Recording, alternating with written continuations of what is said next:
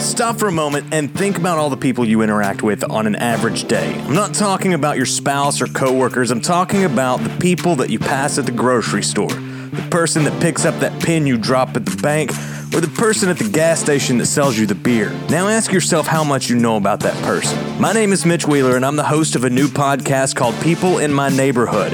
I sit down with people from all walks of life, have a drink, and find out all I can. I want to know what they do, if they like their job, the good parts, the bad parts, successes, failures, and how they got there.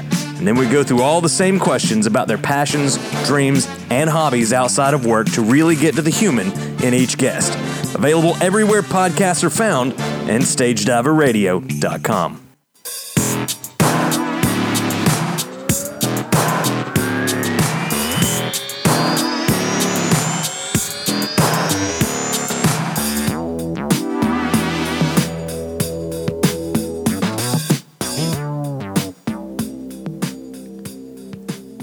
Greetings and salutations out there, sports fans all across the wide and wonderful internet. It is time for another glorious edition of Modern Day Gladiators here on the Stage Diver Radio Network. I am always your humble host, Michael Shibley. Hope you guys are having a great one out there. We got another stacked show for you. We're even going to talk tennis in the lead block coming up. And of course, we're going to break down college football, the N F L, wrestling, and of course, a legend in the movie industry passes away, and we'll talk about that and his contribution to the sporting world as we get going, all that good stuff. But first, let me, of course, remind you again, this is the Modern Day Gladiators podcast on the Stage Diver Radio Network, just one of many awesome podcasts you can listen to here on the Stage Diver Radio Network. Of course, there is Halfle, Scruffy Little Podcast, J and B's D L C, One Faller, sixty minutes, Deadbeat Radio, People in My Neighborhood, and many more out there. You can go to Stage Diver Radio dot com and check out all the information there. And of course, you can check out all of the uh, episodes as well, where we've got a nice media player where you can play any of the episodes you want to hear there. And of course, you can also download any of these great podcasts you like, of course, at Apple Podcasts, Google Play, Stitcher, or TuneIn. So check them out there. And of course, like, subscribe, share, comment. We want to hear from you. We want to make these the best possible podcasts that we can. And we want your interaction. You want to have a debate with us? I want to hear it. You don't like one of these sports topics or you disagree with my opinion, I want to hear yours, so come at me again. And of course, that's at Stage Diver Radio at gmail dot com. You can email us. You can always call the hotline as well, eight six five, eight eight eight, zero one zero nine. And of course, you want to interact with me, Michael Shibley, directly, you can hit me up on Twitter or Instagram at Michael underscore Shibley. And of course, you can find our Facebook page at Modern Day Gladiators, where we post a bunch of news and information there as well. And I always go live with my picks for football, for college football, usually either the Thursday or Friday before the big games get going, make some picks there. And of course, I do a Tennessee game reaction after that, just checking in on how my beloved Vols are doing as well. And you can check that out, of course, at the Modern Day Gladiators Facebook page or my YouTube page, which is Michael Shibley as well. So we got all that stuff out of the way. Again, please rate, review, subscribe. I want those five-star ratings. I want to be a five-star podcast. I think I give five-star effort. So let's do it. Let's bring it in. Let's get to the show. And again, week two of college football is in the books. Had some great games, some fun things going on, and of course, we always go through it. The way I like to do it is just talking about just the things we've learned from this past week and what we can expect maybe going forward and what they mean long term. But the biggest thing that happened this past week is that streaks came to die this week in college football. What I mean by that is Kentucky, for the first time since nineteen eighty-six, I was three years old. My wife was six months old. The last time Kentucky beat Florida, they did it. They really outplayed Florida in this game in the swamp. They hadn't won in the swamp since nineteen seventy-nine. My parents weren't even married yet by the time that happened. So it's amazing to see. My hat's off, of course, to all the Kentucky people in the media. Like, they talked about like the guys who've just done nothing but write the the column about Kentucky again losing to Florida for all these years. So hats off to them, and hats off to Kentucky football fans. I know they're Kentucky football fans out there. I, I'm not talking about Kentucky basketball fans. I don't like them at all, or just no. just the people who like Kentucky football, I'm happy for you, which is about the only time I'm ever going to be happy for anything related to Kentucky athletics. The fact that you went out and got this win. The fact that Kentucky has beaten Tennessee last year and beaten Florida this year, that I don't even want to know when that's happened. We'd have to go back and check that out. It's been a long time, but congratulations again to Kentucky. And then, of course, congratulations also to Kansas, another basketball school who had an achievement on the football field as they ended a forty-six game road losing streak by beating Central Michigan thirty-one to seven. They went up into Central Michigan and blew them out. The last time they won a road game was back September twelfth, two thousand nine. That's a long, it's eight years it's been. And that's when they beat U T E P thirty-four to seven. Tennessee's playing U T E P coming up this week. We'll talk more about that later. And this is a Kansas team that lost in overtime in week one to F C S school Nichols State. So this was very unexpected. Some people at least had the idea that maybe Kentucky could win. Kentucky had come so close. They lost by one point last season. Uh, they lost a couple years ago in triple overtime. So Kentucky's had their shots, just like that long streak that Tennessee had with Kentucky. Kentucky made it close a couple years, but they finally got over the hump and beat them. And whew, the state of Florida is in a mess right now when you think of their top programs. Miami did not look good at all in their game with L S U. Florida State struggled to beat Samford last week. And also they had the turnover backpack. Get, some of these turnover gimmicks have got to go away. That's worse than the Tennessee trash can was for turnovers. Okay, the Miami turnover chain, great. The Alabama title belt, great. The the the Road Warrior looking spiked shoulder pads that Georgia has, great. Turnover backpack, uh, not so much. Stop. Please. We're done with that.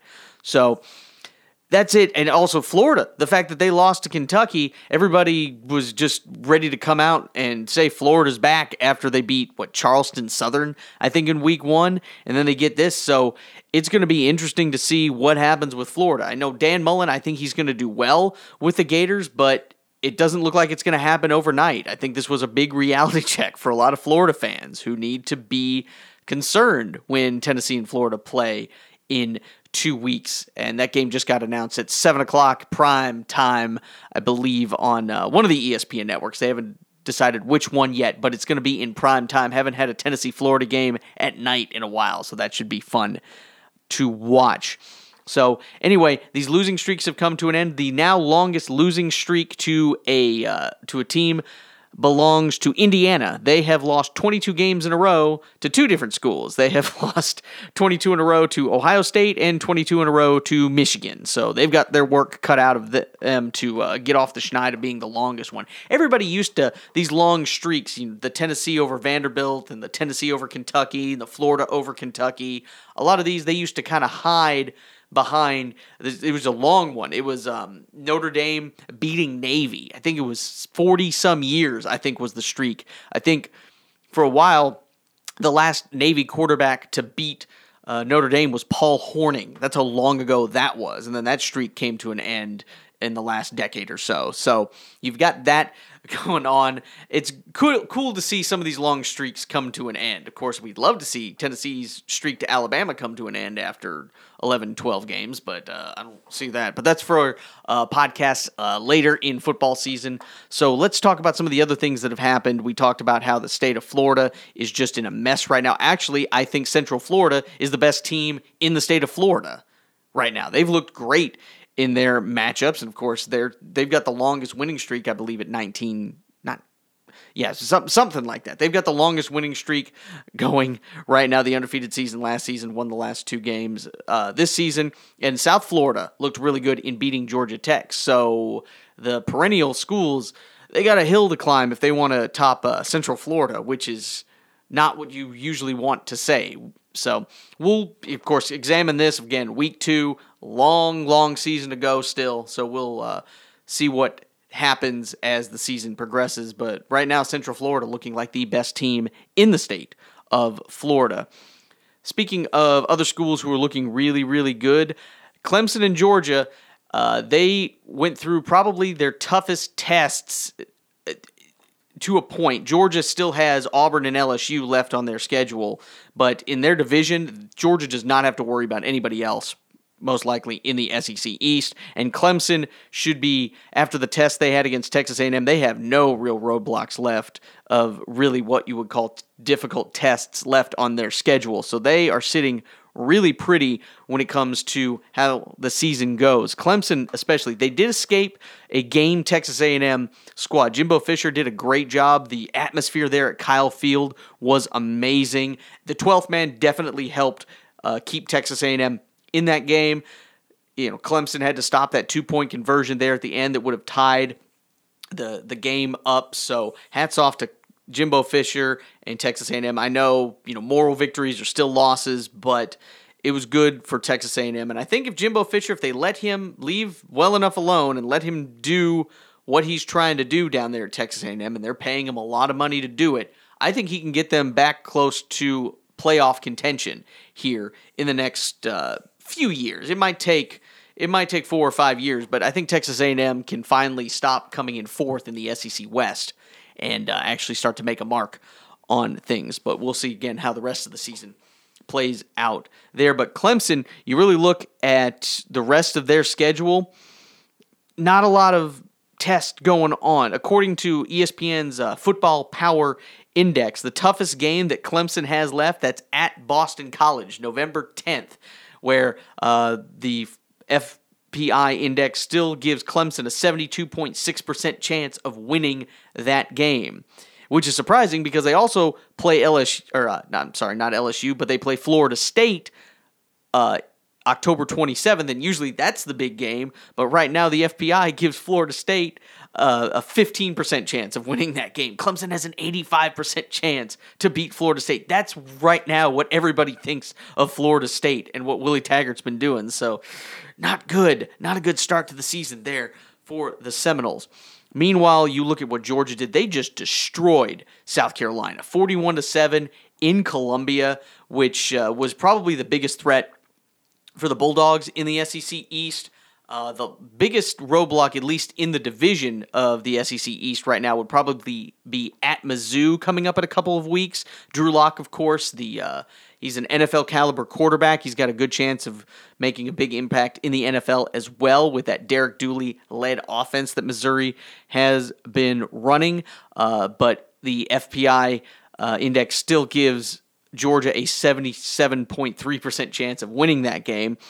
Meanwhile, uh, of course, Georgia has, they've got to go to Death Valley to play L S U on October the third, and then they've got uh, Auburn on November tenth. Both of those, they've got uh, Georgia at a seventy-four percent chance of winning those games. So, based on that, both Clemson and Georgia are sitting pretty. And again, you still got to go out and play the game, so you can't count your chickens before they hatch, but the road looks pretty good for them to at least get to their conference championship games, let alone maybe even get into the playoff. And the one other thing I took from what Clemson and Georgia did this past week is let Kelly Bryant at Clemson and let Jake Fromm just start and be the starting quarterbacks. They were the starting quarterbacks last year, and yes, Trevor Lawrence for Clemson and Justin Fields for Georgia, they're great freshmen. They've got a lot of talent. They are going to be, they've got the possibility to be All-American and Heisman caliber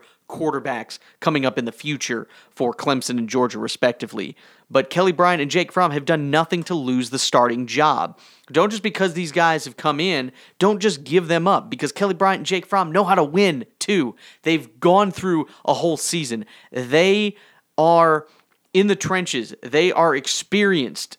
They have had this, you know, especially you look at what Kelly Bryant was able to do there at Clemson. He was clutch. He kept the team in it. He just made the right decisions there, which is what you need from a good quarterback. Yes, of course, uh, Tua Tagovailoa at Alabama is the exception to this rule, but he is a special, special player. Jalen Hurts did a wonderful job at Alabama and leading them to two national championship games. But Tua has just done an amazing job. He is the outlier in this. Go with that experience when you've got these guys who are winning, and they're just going to keep winning. So I would stick with them until either an injury or they just start to play really bad. But not just like, oh, they throw one interception, bring in the freshman. Don't do that. Let these guys do it and take control and let them be the leaders that I think they can be and lead their teams maybe even back to the playoffs. I predicted both of them, uh, Clemson and Georgia, to make it with these quarterbacks to get back to the playoffs. So go with that.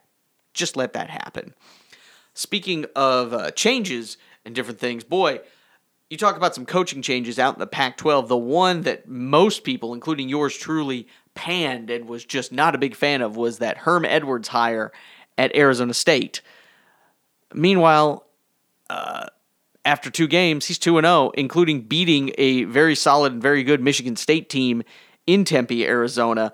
Beat him sixteen to three, got that last-second field goal, moved to two and oh. I mean, people were just panning this hire. I wasn't a big fan of it. He hadn't coached in ten years. He'd just been in the booth and in the studio with E S P N. Great at that. I love him as an analyst for E S P N, and he hasn't coached in college since the eighties, so people were just questioning all this. Meanwhile, they thought great hires were Kevin Sumlin at Arizona and Chip Kelly at U C L A, and they're both oh and two.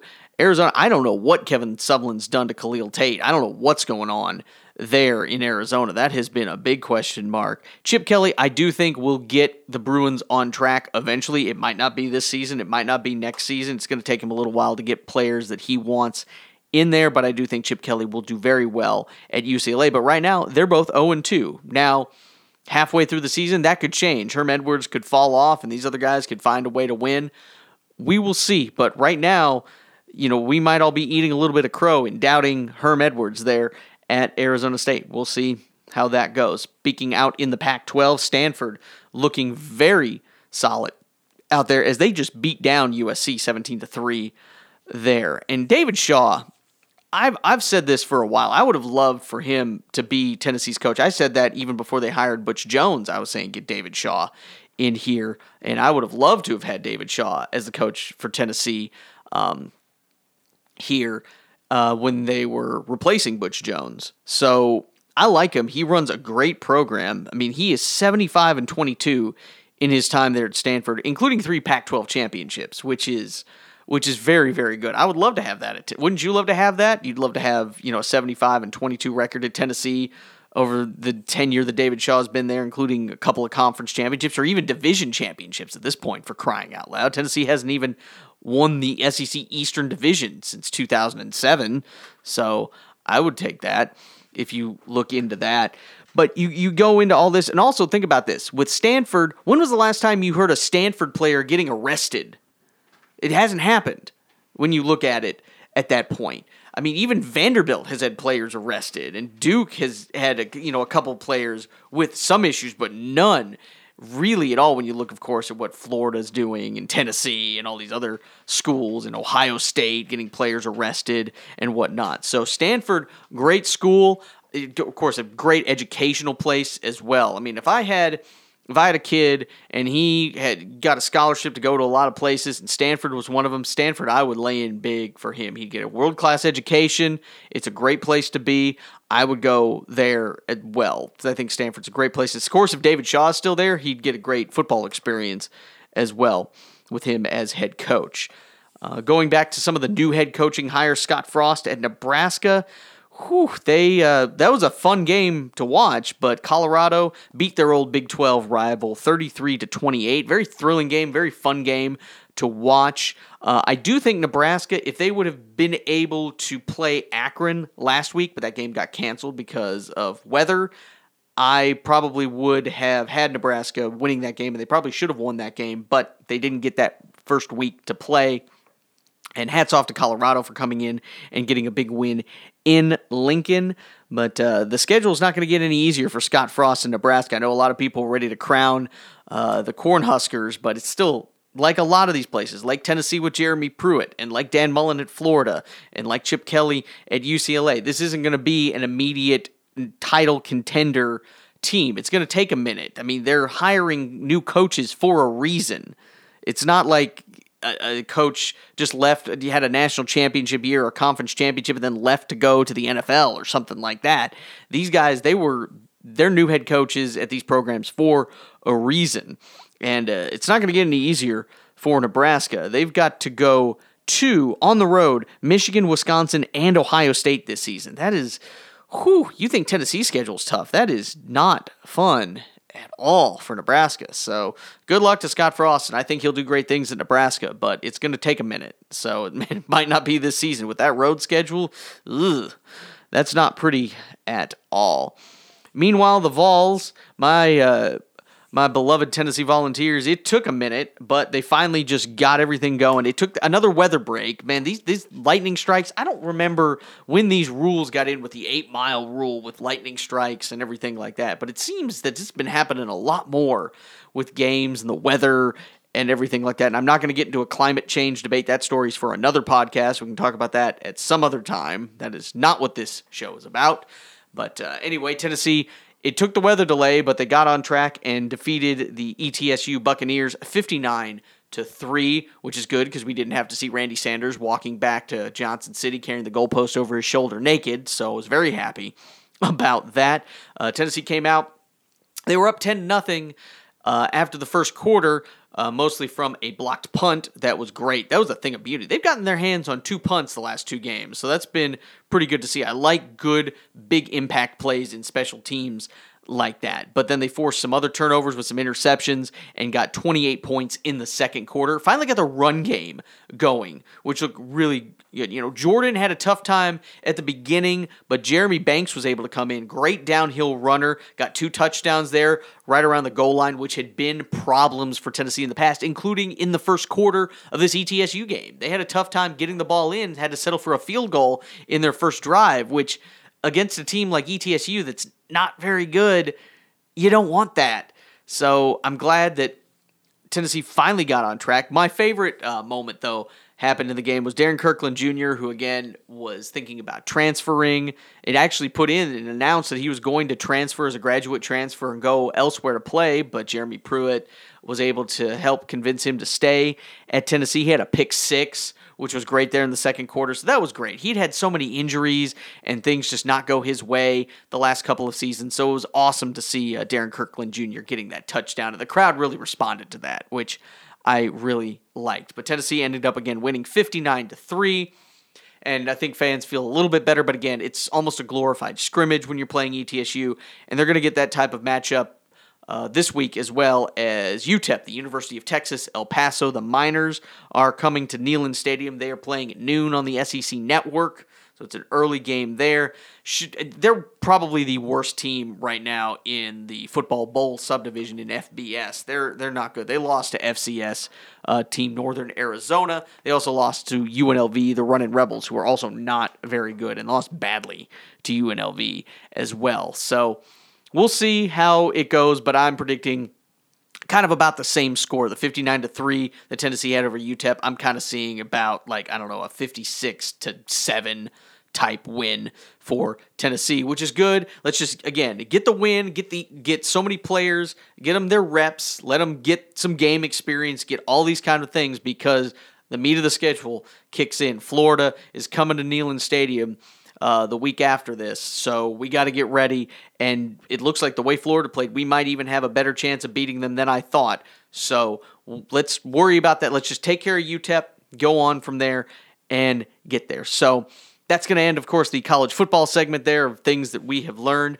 and usually we'd probably go talk a little N F L here in the second uh, big story, but no, because what's end up happening is tennis has now taken uh, the second ball. I did not expect to be talking about tennis right in the middle of football season, but there was controversy and craziness happening at the U S Open women's final as Naomi Osaka, she defeated Serena Williams six two, six four. And we always got to give credit to winners. We talk about winners first here on Modern Day Gladiators because that's what you should do. Winners get prime billing. A twenty-year-old from Japan. An amazing story, really. The fact that, you know, she, she's got a Japanese mother, a Haitian father, which is, it's a mix you don't see, and then her Japanese grandmother's, and again, you talk about overcoming diversity and, and interesting, uh, just terrible things in your life. Her grandmother disowned the family because uh, Osaka's mother married Uh, married a Haitian man and not, I guess, a, a Japanese man or something like that. Just, again, bad, bad juju in things like that. So it was great to see her win. The problem was her victory was spoiled and her moment was really just taken away from her because of what happened with Serena Williams. And this is just one of the just crazy moments when you look at everything. Serena Williams, what happened? If you if you don't know, and if you're not a, if you're a sports fan, I don't know how you can't have not seen this at this point. But uh, first of all, Osaka had dominated Serena Williams in the first set, six two. Then Serena Williams is uh, up oh one, and she gets a warning and, and, and penalized for what the umpire said was coaching. Uh, and again, chair umpire uh, Carlos Ramos was the one who had this going on. So that happened. Serena was unhappy about that. She ended up losing a game a little bit later in the second set. She smashed her racket, which was another point penalty. And then she got into it again with Carlos Ramos. And this, again, he said, you know, using... You know, bad, bad, not bad language, but, you know, insulting him and getting on to the referee. So we cited her for a third time. And with these interactions with the chair umpire, you do it for a third time. That's a game. That's, you know, one of the, these games. And that was crucial. And it ended up being six two, six four.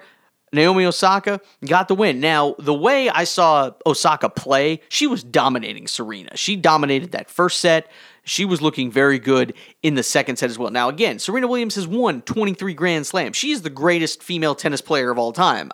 I, I'm I'm very confident in that, especially the way she has just trained herself and done great and amazing things. But she was very out of line with so much of this stuff. She, you know, was com- complaining and just carrying on and just having it out with the, the chair umpire. And I think the thing that bothered me most was the po- post-game press conference when she's quoting that he was a sexist and all this stuff. I don't know the guy. What I know from his history of calling games and being the chair umpire is he has cited men for a lot of this stuff too. Everybody is looking back at, you know, McEnroe and Connors and even Roger Federer back in two thousand nine swearing at the chair umpire and not getting into as much trouble as Serena got. Now, again, Serena did a couple things to compound this. That's why the game got cost from her. One, she lost a game in that second set because it was the third infraction that he called. And again, you talk to the coach, and he said he was coaching,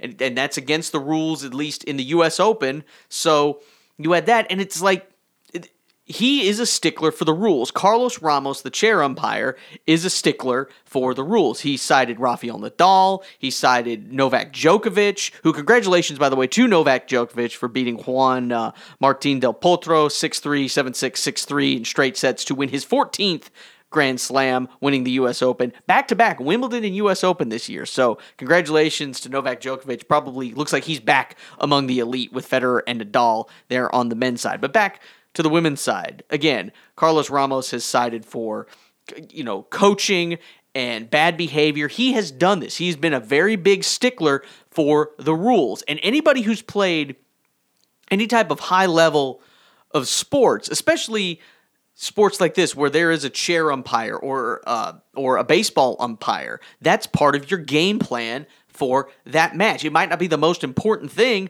but for a pitcher in baseball, knowing who that home plate umpire is and where he likes to call certain strikes and balls and different things like that, you're darn right that's something you have to prepare for. So Serena going into this needed to realize that he is a big stickler for this. The fact, though, that Serena, and again, she has been disqualified for matches before. I believe the two thousand nine U S Open, she was disqualified for pretty much threatening a line judge with some language I will not repeat on this show. If you want that language, you can listen to Halfle. But it, it, it's just one of these things that happens where she she could have controlled herself a lot. The smashing of the racket, that's fine, but she just would not let this go, which caused so much of these problems. And she, again, a lot of this is on Serena. She is the, and again, I will say this, she is the best women's tennis player of all time. I'm gonna, I'm, you know, she is the best, and I'm, I'm very confident in saying that. but she was in the wrong with a lot of this. Now, again, Carlos Ramos, do I think the final of the U S Women's Open is the place to do a lot of this stuff? No, I think he was out of line too. But again, the International Tennis Federation defended Ramos's decisions and said he acted in the way that he was supposed to. They fined Serena Williams seventeen thousand dollars, which is a little drop in the bucket for Serena. But I think so much, again, Serena was in the wrong, and I think the way they handled that, that post-game trophy presentation was just awful. The New York crowd also, and again, I understand that Serena is where the money is. That's what people, especially in America, are tuning in to watch. They're tuning in to watch Serena. I get that. But the way the crowd carried on, they it took them for it took Serena trying to put her arm around Naomi and comfort her and say, hey, let's celebrate her. But the fact that so much of this, her first ever Grand Slam, this girl's twenty years old, first ever Grand Slam for her, the first ever Japanese tennis player to win a tennis Grand Slam, and so much of it was just taken away by the actions of the chair umpire and Serena just carrying on. I think she acted like a petulant child. That's what I really think. And again, I don't think this was sexist because, again, you've looked at Carlos Ramos's history and what he has done in the past, and I think there's no sexism to it. He was calling it the way he's called other matches. And again, does he get a little maybe full of himself? Yes, because also, we're not there to, we don't pay to see the chair umpire. Referees, umpires, what have you, any type of official, whether it be in professional sports or even professional wrestling. The best ones are there to make the calls, and that's it. That's all you want them there to do. You don't want to see them any other way, is to just make the calls and make sure everything is fair.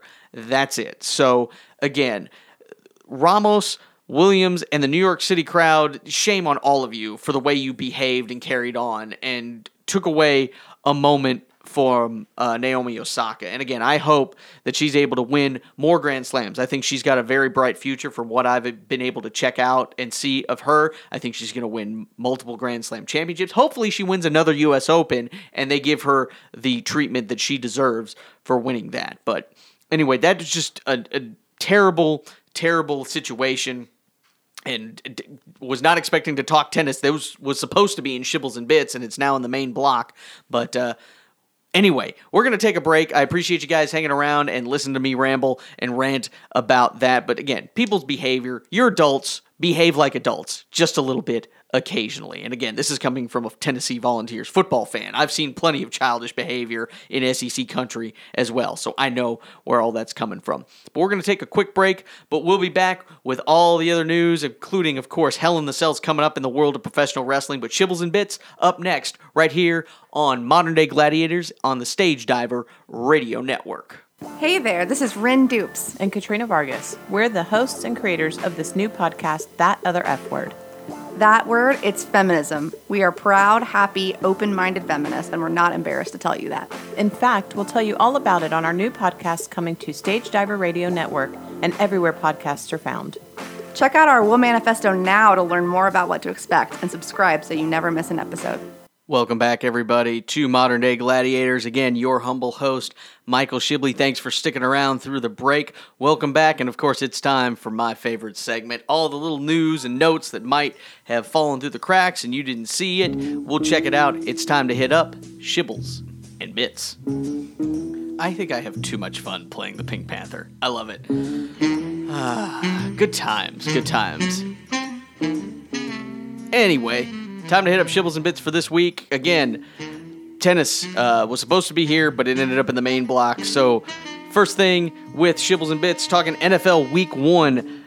Big news coming out of there, some of the big takeaways that I got. And again, debuting coaches, they went oh and seven for their first game with their teams. John Gruden returning for the Raiders, lost.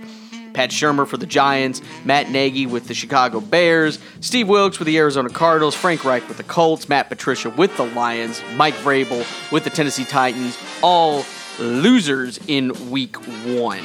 Now, one of the things that I don't do really, I don't put that much weight into what happens in weeks one and two, really, of the N F L regular season, so much so because so many of the big players just don't play at all anymore in the preseason. I mean, they play a little bit, but I just don't think they're in game shape. So you get a lot of these, some of these dull, boring games. Uh, you get some of these games with just wild scoring, like the Saints and Buccaneers. So I, I just don't really think it's it just falls in line with what's going on for the rest of the N F L season. It takes a couple weeks for everybody to get going, kind of like what you've got with college football, because there's no preseason in college football, and it almost seems that way right now because some of these guys, again, don't play preseason games or don't play a lot at all. So there's that. But again, uh, the big takeaways, though, that I took, uh, the best game or one of the most interesting games was the Browns-Steelers tie. So the Browns, for once, didn't lose.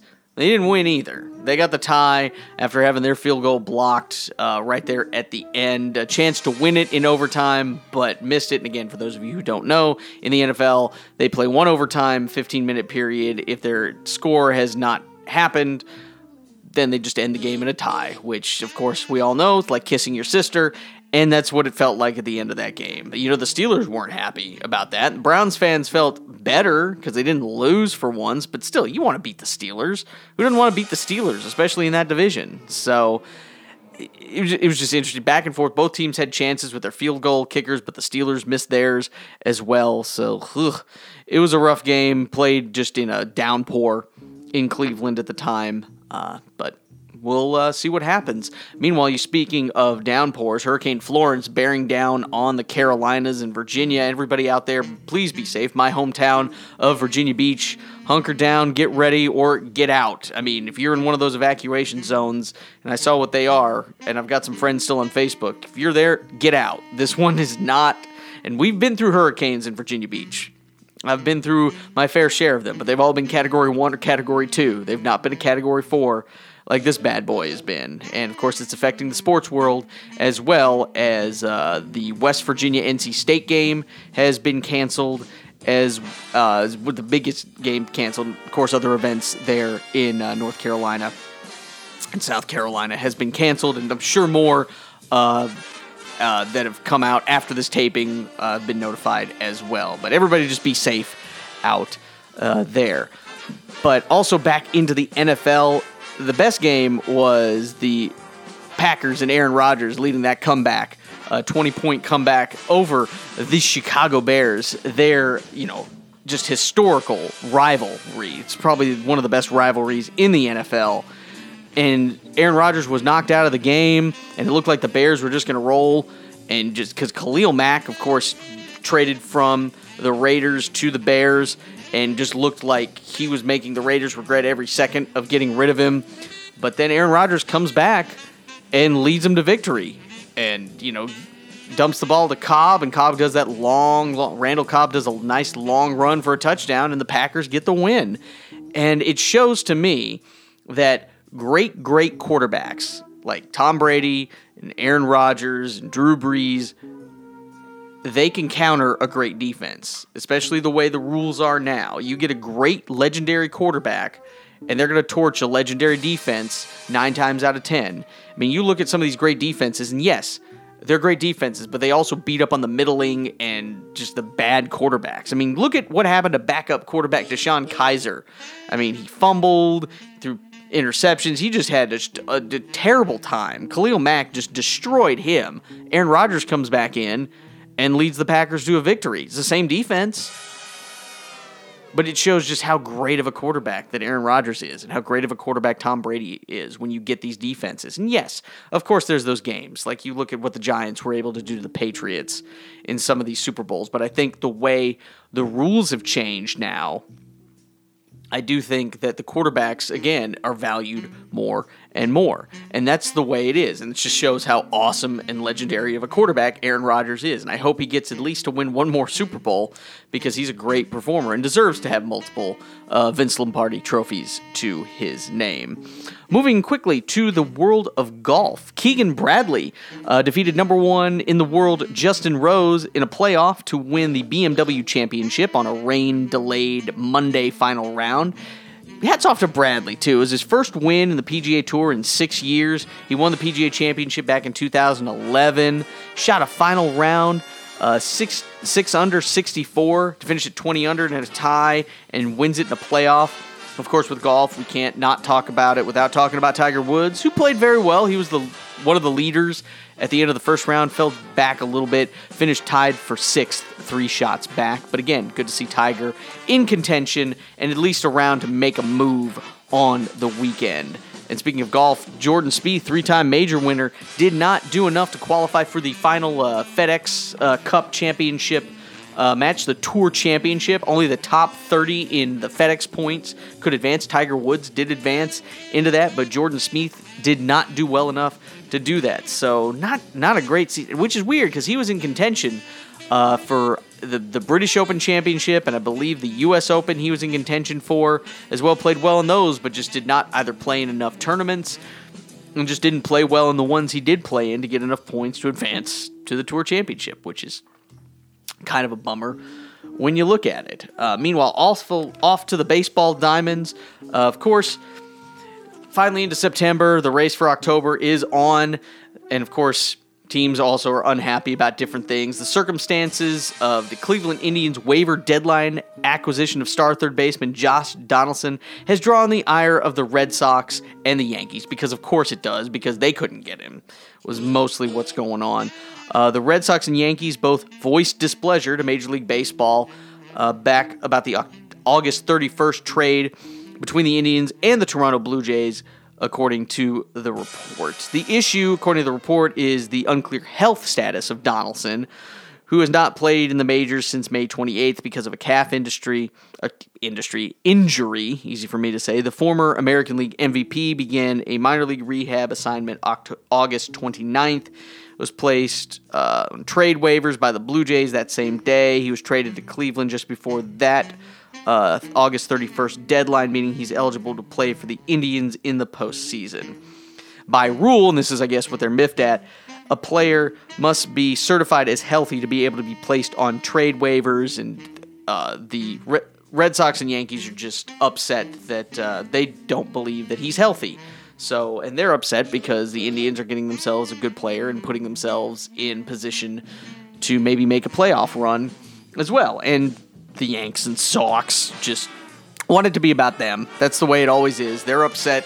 They're probably upset that they weren't able to get him or didn't think that they could get him, I guess. So they were kind of upset about that. Uh, they're just going to get over it. They've got plenty of great players. They're both going to make the playoffs. I know the Orioles aren't because they're five thousand games back at this point. Whew, that's just been bad. But looking forward to the baseball playoffs as always. And, of course, once we get closer and the pennant chases get down to the wire, we will talk more about that here on Modern Day Gladiators. But we'll uh, wrap up the uh, wrap up Shibbles and Bits here with a little bit of sad news. As uh, many of you know, uh, Burt Reynolds, the movie and T V star, he passed away last week at the age of eighty-two. He always he played uh, for Florida State. Many of you know he was Lee Corso's roommate at Florida State. He uh, did very well for himself. I mean, for the time that he was there, he played halfback back at Palm Beach High School, and uh, where his teammate was future New York Yankees manager Dick Hauser. So just a lot of uh, connections there for Burt Reynolds. Uh, played nineteen fifty-four at Florida State, ran for one hundred thirty-four yards and two touchdowns on sixteen carries in his freshman season, and had four catches for seventy-six yards, but he got injured, and that cut the season short, and he also missed the nineteen fifty-five season after surgery. He came back to Florida State back in nineteen fifty-seven, but a car accident cost him his spleen and re-aggravated the knee injury, so he really couldn't play football anymore.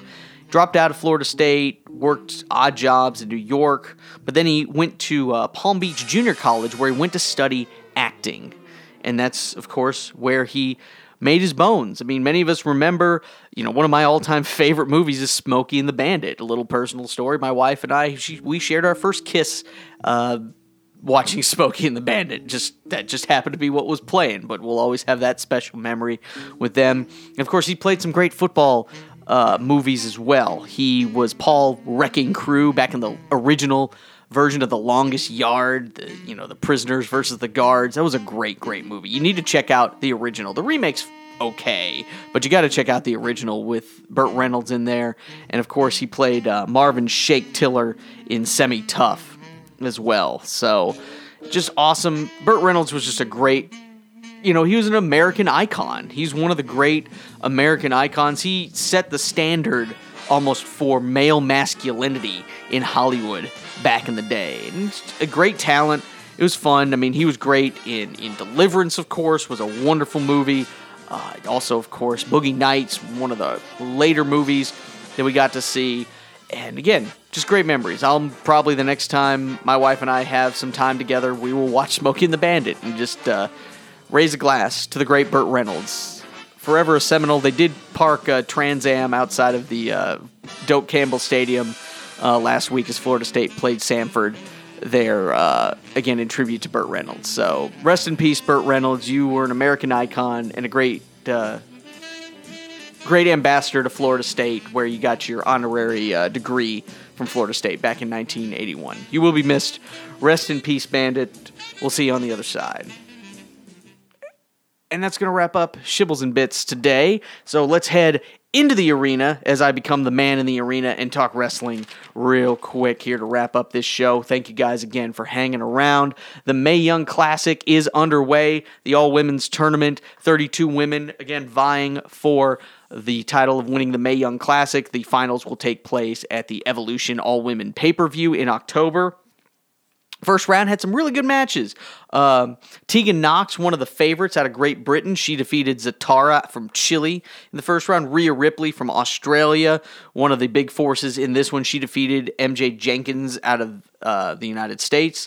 Lacey Lane from the U S, she defeated uh, Vanessa Craven from Canada. That was a good match. That was a good David versus Goliath style match. Lacey Lane, very small. Craven, a, a bigger uh, woman. So had that a couple of missed spots in that one. I think Lacey Lane was trying too much, and I know you know you want to make an impression, but some of the stuff she was trying, man, you gotta gotta know you can do the move perfectly if you're gonna try it. There, I think nerves got to her because she's also from Winter Park, Florida, where Full Sail University, where they film the Mae Young Classic and tape it, is. So I think she had some nerves there as well. But she did get the win. Hopefully in her next round matchup, she'll be able to do a little bit better. But the match of the first uh, block of tapings there was the, the match of the night. Uh, Meiko Satomura from Japan, she defeated Killer Kelly from Portugal. That was a great match. It was a very fun, you know, a great seven and a half minute strong match. It was fun to watch. Satomura, she's a veteran of Japan. They had clips of her. She wrestled on W C W Nitro back when she was sixteen. That's how, so she's been in the wrestling world for a long, long time, but she's become just a sensation in Japan, an old veteran, and she does great. It was a great match with her and Killer Kelly. Did a great job. So check that one out. Check them all out. They're going to be fun matches to watch there in the Mae Young Classic. But the big, big story, of course, going into this Sunday is Hell in a Cell. Uh, eight matches have been announced. We'll run those down real quick, and I'll make my picks. Uh, the big story, of course, from last night on Raw is now, I guess, Drew McIntyre, Dolph Ziggler, and Braun Strowman are now an official group. They're calling themselves the Dogs of War, which apparently was the name generator one that they came up with, I guess, because they're going to go against the Shield and the Hounds of Justice. I don't know. It's it's stupid, and I don't even think they're going to be a group for that long. I think Drew McIntyre is going to go his own way at some point here very soon, but whatever. It was dumb. Nothing else really big happened. Ronda Rousey had a good tag match uh, with Natalya over uh, Alexa Bliss and uh, Mickie James. So there was that as well, but nothing else really of note when you look at it. Uh, but run down the card real quick. Jeff Hardy and Randy Orton are going to be facing each other in a Hell in a Cell match. I've got Randy Orton getting the win and Jeff Hardy pretty much killing himself. I mean, the, the man, whew, he's taking a lot of bumps, and I don't know how big of bumps they're going to take in the Hell in the Cell, but uh, I, I fear for Jeff Hardy's safety. I feared for his safety for a long time, but this one I'm really, really scared for his safety. I've got Randy Orton getting the win in that one. The Raw Tag Team titles are on the line as the team of Dolph Ziggler and Drew McIntyre are going to face the Shield team of Seth Rollins and Dean Ambrose.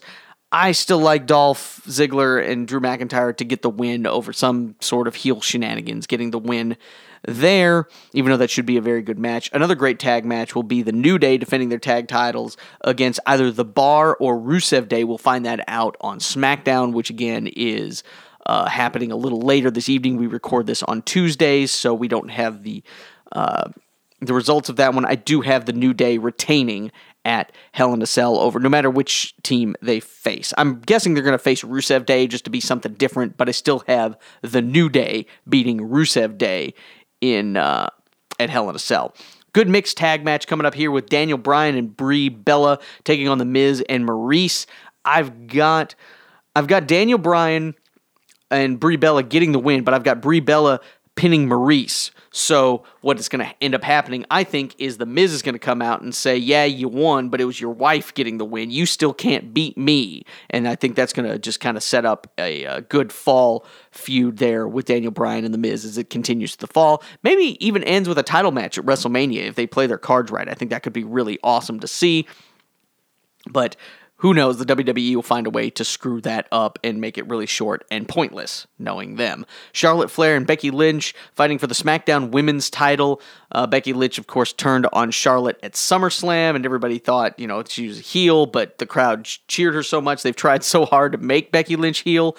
Now they've kind of had to turn Charlotte heel almost to get in this one. I still like Charlotte Flair, unfortunately, to get the win. I really would love for Becky Lynch to get the championship, but I still see Charlotte Flair retaining as well. Meanwhile, the Raw Women's title is on the line as Alexa Bliss uh, invokes her rematch clause to take on Ronda Rousey for the Raw Women's Championship. I've got Ronda Rousey dominating Alexa again, even though Alexa's going to try as many heel shenanigans as she possibly can, but I've still got Ronda Rousey getting the win there. The W W E Championship is on the line. Hell in a Cell, A J Styles versus Samoa Joe. That should be an awesome match. I'm really excited to watch it as, again, they have been feuding and just a war of words and bringing A J Styles' family into the mix and all that. That should be another just great matchup. I do, actually, I'm going to go with an upset here and get Samoa Joe to get the win and finally win the W W E Championship. I'm going with Samoa Joe in that one. And of course, the main event will be Roman Reigns versus Braun Strowman in a Hell in a Cell for the W W E Universal Championship, as Braun Strowman has officially cashed in his Money in the Bank briefcase to make this match. Now, what happened last night on Raw is Mick Foley has now deemed himself in, I guess, celebration of the twentieth anniversary of the just groundbreaking and just star-making Hell in a Cell match that he had with The Undertaker back in nineteen ninety-eight. Watch that on the W W E Network. It's insane. If you've ever listened to any of these memes with J R, you know, shouting, "Someone stop the damn match!" That's from that, uh, from... From that match. So Mick Foley has interjected himself as the special guest referee in the Roman Reigns-Braun Strowman match. I really want Braun Strowman to get the title here, but Roman Reigns just won it, and they're going to probably take him all the way to WrestleMania with it. So I've got Roman Reigns retaining, hopefully not to kill off Braun Strowman's momentum for good here, but I worry that that's going to happen. I hope it doesn't, but I think it might. But, uh... So, of course, Roman wins, LOL. We'll talk more, and of course, we'll recap all of that stuff uh, the next uh, week here on Modern Day Gladiators. And, of course, we'll preview the Tennessee-Florida game and other big, big things happening in the world of sports. Thank you guys for listening. As always, I am Michael Shibley, your man in the arena. Thank you guys for hanging out. And again, like, subscribe, download, all that good stuff. Rate, review. We want to hear from you. And of course, you can listen to Modern Day Gladiators and all of the other great podcasts that we have uh, at Stage Diver Radio at Stage Diver Radio dot com. Again, thank you guys for hanging out. I'm Michael Shibley. Too sweet. I will see you guys next time.